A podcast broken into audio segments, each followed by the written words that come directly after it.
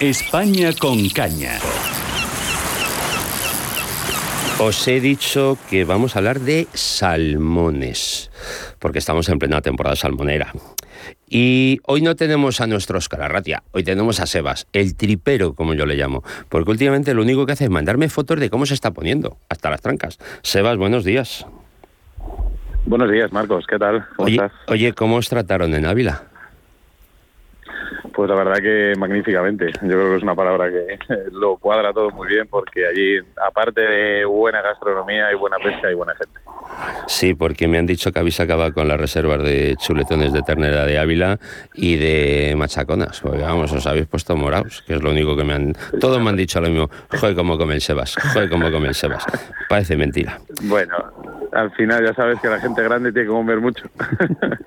Oye, dale, luego cuando le veas, dale recuerdos a tu padre. ¿eh?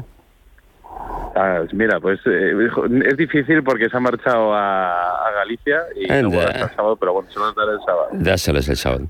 Bueno, hoy, hoy vamos a hablar de salmones. Eh, vamos a hablar de la temporada, de temporada salmonera, de cómo va, de la situación del salmón, si estamos bien, si estamos mal. Y creo que tenemos al otro al teléfono bueno, pues mm, a un referente en el mundo del salmón, como es don Eugenio Saavedra. Eugenio, buenos días. Muy buenos días. ¿Cómo está usted, señor doctor? Pues muy bien, muchísimas gracias. Bueno, a ver, eh, eh, eh, Eugenio, mm, ¿cómo vamos? ¿Cómo está transcurriendo la temporada? ¿Estamos en buenos números, en malos números? ¿La situación del salmón está bien, está mal? ¿Cómo va la cosa? La situación del salmón ibérico es un auténtico desastre y particularmente el salmón Asturias, que es el referente a nivel nacional, pues la verdad es que tiene está en una situación dramática. Y está en una situación dramática porque los números que lleva a día de hoy eh, los enjuaga de alguna manera solo una cuenca, que es la del Nalón Narcea, que está dando pues más del 90% de, del aporte total de los salmones están pescando en Asturias. Y entonces, pues si sigue consistente, posiblemente, vamos a ver eh, en estos 15 días si sigue habiendo una entrada, una cierta entrada, que es donde quedan, pues puede alcanzarse la cifra a lo mejor de 300 salmones. En cualquier caso, va a ser una de las temporadas peores de la historia. Y, y hasta incluso podría darse el caso de, que se corte la entrada y, estar por debajo de los 250 salmones que se pescaron en el 2010. Porque actualmente, Eugenio, ahora mismo todavía no llegamos a las 100 capturas, ¿no? No, no, sí, estamos en 183. 183. Mm, total, pero, por ejemplo, ríos eh, como el Sella, por ejemplo, eh, con en las buenas épocas de los años 60 del siglo pasado, con 1.500, 2.000 salmones eh, en distintos, en diferentes años, en periodos más o menos, porque bueno, esto siempre hay, hay picos y valles, eh, pues en este momento me parece que lleva 12, o sea, es, dramático, no tiene salmones. Y, y el Narcea pues está dando insisto, ciento y pico, que es el que, el que juega las cifras, pero es, es dramático, es dramático. Y el Cádiz, que es un río que llegó a dar casi 3.000 salmones a la vara, también ese, en esas épocas, pues está también por ahí, 10, 12. Es decir, eh, no sé qué, qué, decirle, pero por ejemplo un río muy pequeño, ¿no? que yo conozco también muy bien, eh, cercano desde la provincia de Lugo, el Masme, que es un río muy pequeño, pues llevo prácticamente los mismos salmones que llevan Sella. no son comparables. Entonces, esto, la situación es realmente dramática. dramática.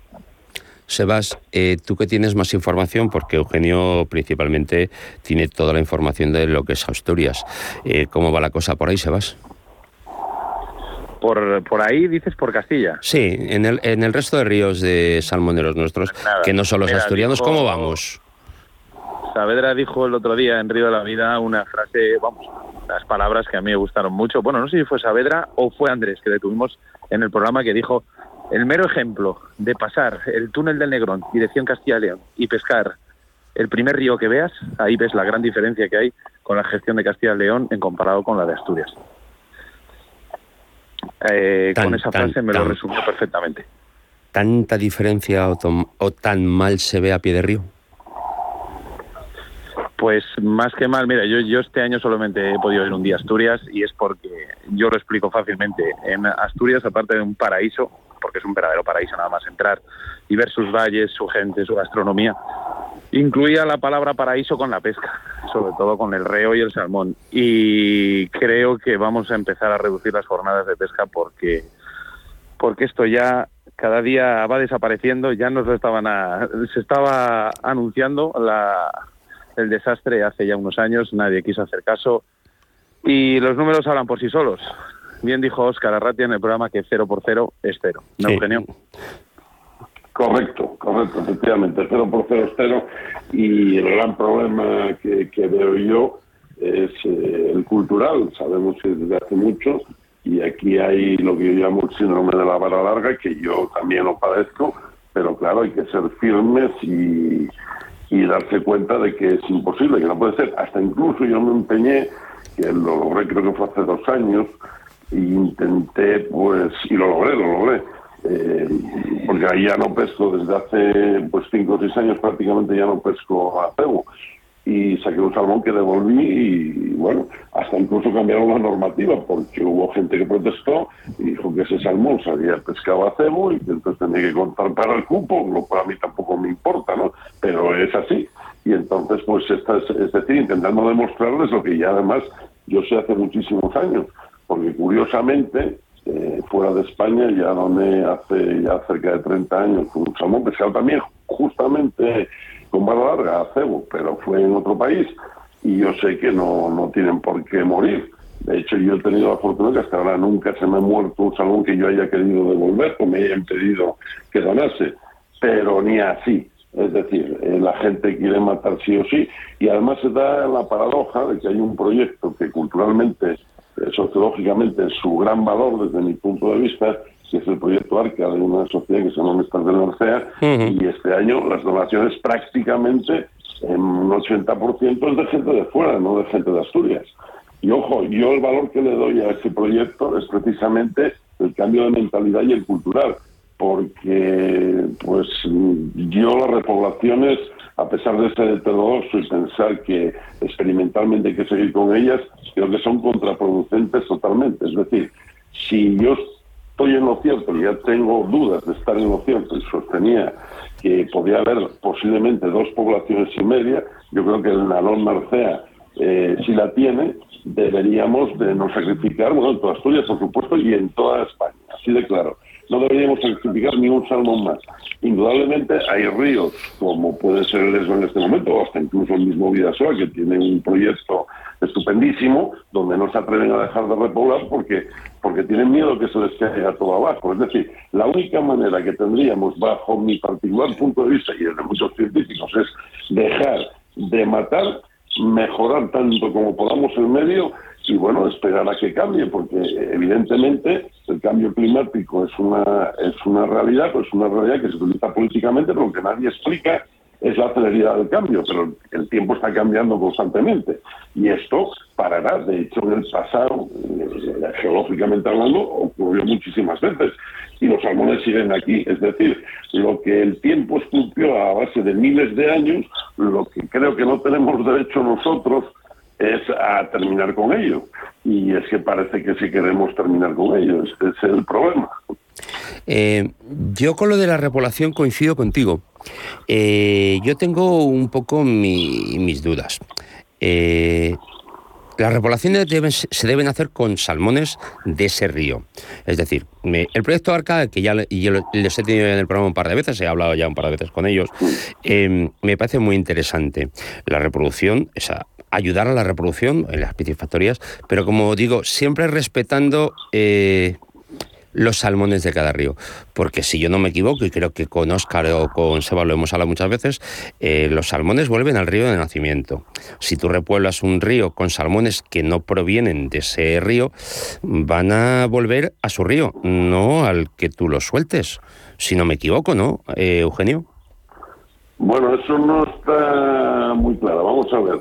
Eh, sí se sabe que los salmones fijan las características o geolocalizan, en fin, llamémoslo como queramos, las características de ese río eh, por, eh, olfativamente y parece ser que es en el momento designado, pero no es definitivo esto. Entonces, el hecho de que sean o no de ese río no acaba de estar muy claro. De hecho, eh, sí sabemos en este momento que hasta incluso pensábamos que era menos de un 10%, hoy en día ya sabe que es algo más del 10%, que los salmones decíamos que se equivocaban. Y entonces está empezando a hablar de unidades fluviales funcionales, es decir, es en los ríos y sus adyacentes, porque de hecho ese es el sistema que tenían o que se cree que tenían de colonización. Todo esto lo estudia una disciplina que es la biología evolutiva, y indudablemente ahí hay una serie de características. Entonces, ¿qué pasa? Que eh, la variabilidad genética es fundamental. Entonces, el problema es que el hombre eh, somos muy arrogantes y pensamos que podemos simplificar las cosas. Y entonces no es casual que los salmones tengan ciclos de 5 o 6 años y esto responde a algo. De la misma manera, por ejemplo, voy a introducir otra, otra cuestión, ¿no? Eh, están convencidos de que la población ibérica es una metapoblación. Y yo particularmente no estoy de acuerdo. De hecho, ya que estoy próximo a la jubilación, eh, pedí a la consejería que me dejaran, porque hay biometría, y yo estoy convencido que los salmones, que esto sí ya se sabe, del occidente asturiano, es decir, eh, sería la línea divisoria al Cabo Peñas, son distintos a los salmones orientales. De hecho, son más cortos y más, y más, y más gordos. Luego, eso responde a algo, es una expresión. Entonces, yo lo que creo, en el año 2012 se dio un premio, el premio Nobel a, una serie de investigadores en genética, y yo estoy confiado que en el futuro, eh, pues posiblemente comprenderemos mucho más de lo que sucede en el asunto de, de esta icónica especie, que se sabe muchísimo, pero todavía nos queda muchísimo por, por conocer. Y entonces lo que no podemos es jugar, y por razones de prudencia, deberíamos de, eso, de ser, perdón por la redundancia, de ser prudentes, dejar de sacrificarnos, evaluar efectivamente, que eso es lo primero que tendríamos que saber, el stock que tenemos de población nativa y aquel, aquellos sitios o aquellos ríos, aquellas cuencas que tengan una población suficiente pues entonces, eh, es decir, mejorar el hábitat, bueno, mejorarlo en todos, por supuesto, pero, pero, pero no, no intervenir en lo que la naturaleza lleva miles de años y nosotros pretender eh, ayudarla. En cambio, en otros sitios donde la población por sí misma es imposible, es donde habría que repoblar. Así de claro. Es decir, eh, por ejemplo, el ESMA. El ESMA está claro que es imposible, imposible que por sí mismo esa mínima población que tiene pueda salir adelante. Pues es el que hay que repoblar, pero la lona arcea, que está dando todavía un rendimiento a la vara entre 300, 400, veremos este año no será, pero va camino de dar 250, pues oiga, eh, no intervenga usted directamente. Eh, de, es decir, lo primero vamos a establecer, luego establecer los límites mínimos de conservación. Y si, es, si hay un excedente, pues bueno, se podría sacrificarse eventualmente algunos, algún salmón, pero lo que no se puede hacer es pretender seguir como si no ocurriese absolutamente nada. Pensemos, por ejemplo, como dato para que los radioyentes eh, se den una idea. Noruega, Noruega que tiene 430 y tantos ríos, tiene un rendimiento a la caña aproximadamente, deportivamente, aparte de los que se pescan industrialmente, tenía del orden de 140 a 150 mil salmones. El año pasado se pescaron 94.000 salmones aproximadamente. De ellos se devolvieron un 40%, eh, es decir, la técnica de pesca sin muerte. Bien, lo han incluido en la lista de especies amenazadas. y en España resulta que tenemos unos salmones formidables porque, ojo, hay muy pocos ríos en el mundo que tengan el peso medio de los salmones que tenemos aquí y resulta que aquí no pasa nada y hay que seguir matando, pues bueno, es que esto es, una, esto es un despropósito, en definitiva. Mira, en, en aquí en no España... sé si he respondido a tu sí, sí, respecto a la sí. Mira, aquí en España yo siempre digo, hay otras especies, en el caso de la caza, como es la liebre, eh, hace unos años apareció una enfermedad eh, que mm, en algunos casos mm, la exterminó y en otros casos diezmó a la población. Eh, lo primero que se planteó y lo primero que se está haciendo o que están haciendo la mayoría, porque como siempre en esto sabes que tenemos gente pato, eh, fue dejar de cazar la liebre. el planteamiento de repoblar, sí, es, eh, no, no, no estaría mal, pero lo primero que hay que hacer es dejar de cazarla. Y como tú dices, si... Mira, en los ríos, como tú has dicho que ya no hay solución, pues habrá que repoblar, evidentemente. Pero en los ríos que todavía, si tenemos la, el sentido común de queremos seguir pescando, pero pesca sin muerte.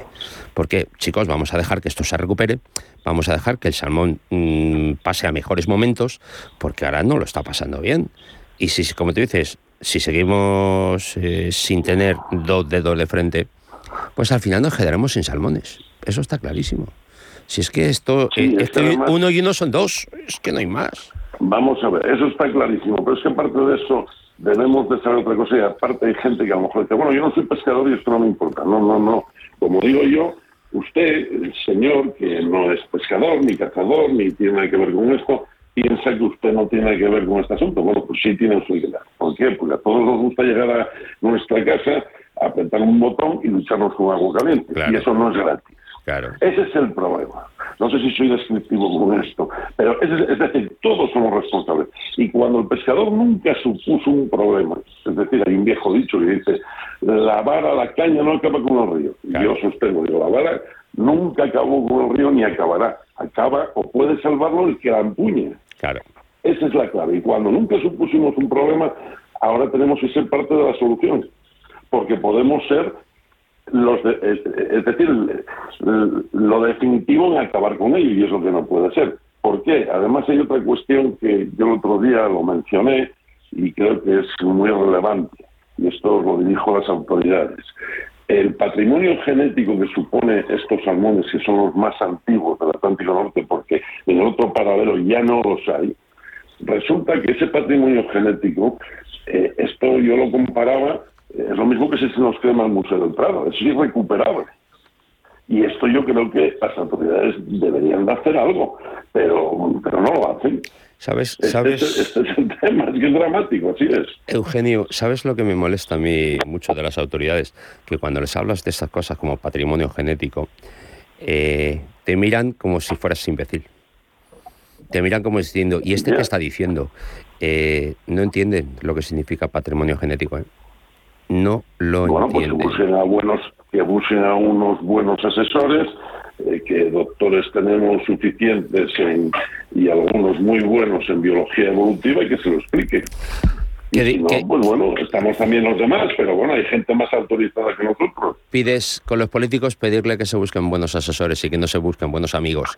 Hoy en día es un poco complicado. Bueno, pero es que los políticos, desgraciadamente, este, este, este problema, este problema de los salmones, yo tengo un compañero en, esta iniciativa que, que ya va para tres años, que hicimos al margen de las sociedades, ese es otro problema bien gordo, porque esto es una pescadilla que se muerde la cola y un cúmulo de intereses, que es parte del espacio antropológico que yo otro día comentaba, resulta que los salmones no votan. Y ese es el gran problema. Ahí está, que acabas de somos nosotros. Acabas y de entonces decir. el político es patada a seguir y el que venga detrás que lo arregle. Sí, si sí. tiene algo que arreglar y si no, no pasa nada. Eh, no, tienes toda la razón. Pues, eh, Eugenio, me gustaría seguir más tiempo hablando contigo, porque ya sabes la radio cómo funciona, esto tenemos unos tiempos y tenemos que respetarlo. Me parece muy interesante, señor doctor, Bueno. todas las opiniones, que, todo, Pues yo, todo lo que eh, estás virtiendo, que- ¿eh? me parece muy interesante. Lo que sí querría decir para que todo el mundo, es una idea fuerza, le quedara eh, grabado, es los salmones regresan del mar, pero donde viven más del 50% de su vida y el punto crítico, aunque a lo mejor resulta que el problema está en otro sitio, es el río. Y entonces el río es que es fundamental. Sí. Mm. Esa es la clave. Y tendremos Pues nada, que poner, gracias. Eugenio, tendem- tendremos que tener un poquito de, fre- de dos dedos de cabeza y poner soluciones, soluciones viables, soluciones eh, que funcionen. Eh, como tú has dicho, la repoblación está bien a veces, pero cuando la propia naturaleza se puede regenerar, si somos un poco coherentes, joder, si es que es lo mejor. Si es que es lo mejor. Pues Bueno, indudablemente, porque es que, como digo yo, en este momento no podemos pensar en que haya más población. En este momento, si no hay ni un solo factor a favor eh, de, eh, a favor de esta icónica especie, en Asturias, pues bueno, es exactamente igual que puede ser el oso, y, creo que es, eh, es una especie que no debiéramos de perder, indudablemente perderlos, perderlos, perderlos es difícil, pero al final se logra. Pero desde luego para la pesca, vamos, esto ya hay tantas llamadas de atención que esta es la definitiva. Mm. O, o, de esta lo tenemos claro, o esto para la pesca, vamos, tiene los días contados. No, se, convertirá, ya sabes, en los recuerdos del abuelo cuando hablas con él y te decía, ¿te acuerdas cuando pescábamos salmones? Sí, y, yo, y yo no quiero llegar a eso. Yo personalmente no quiero llegar a no, eso. No, ni yo. Yo no, me gustaría verlo. No, no, pero igual puedo hasta verlo. No, pero, Creo que lo voy a ver como sigamos así. Tú fíjate, Seba, y estoy abuelo. Tú fíjate, fíjate lo mal que lo veo. Ya no es solo que no quiero verlo, es que no quiero dejarle esta herencia a mis hijos. Bueno, por supuesto, eso por supuestísimo. eso por supuestísimo. Por supuesto. Vosotros que sois más jóvenes, eh, pues bueno, yo lo tengo medianamente claro.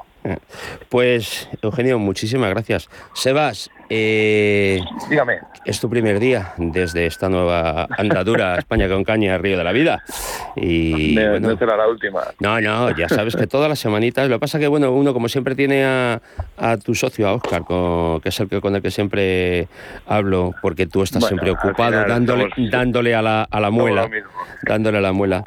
Pues, eh, mucha, como siempre, un placer tenerte conmigo.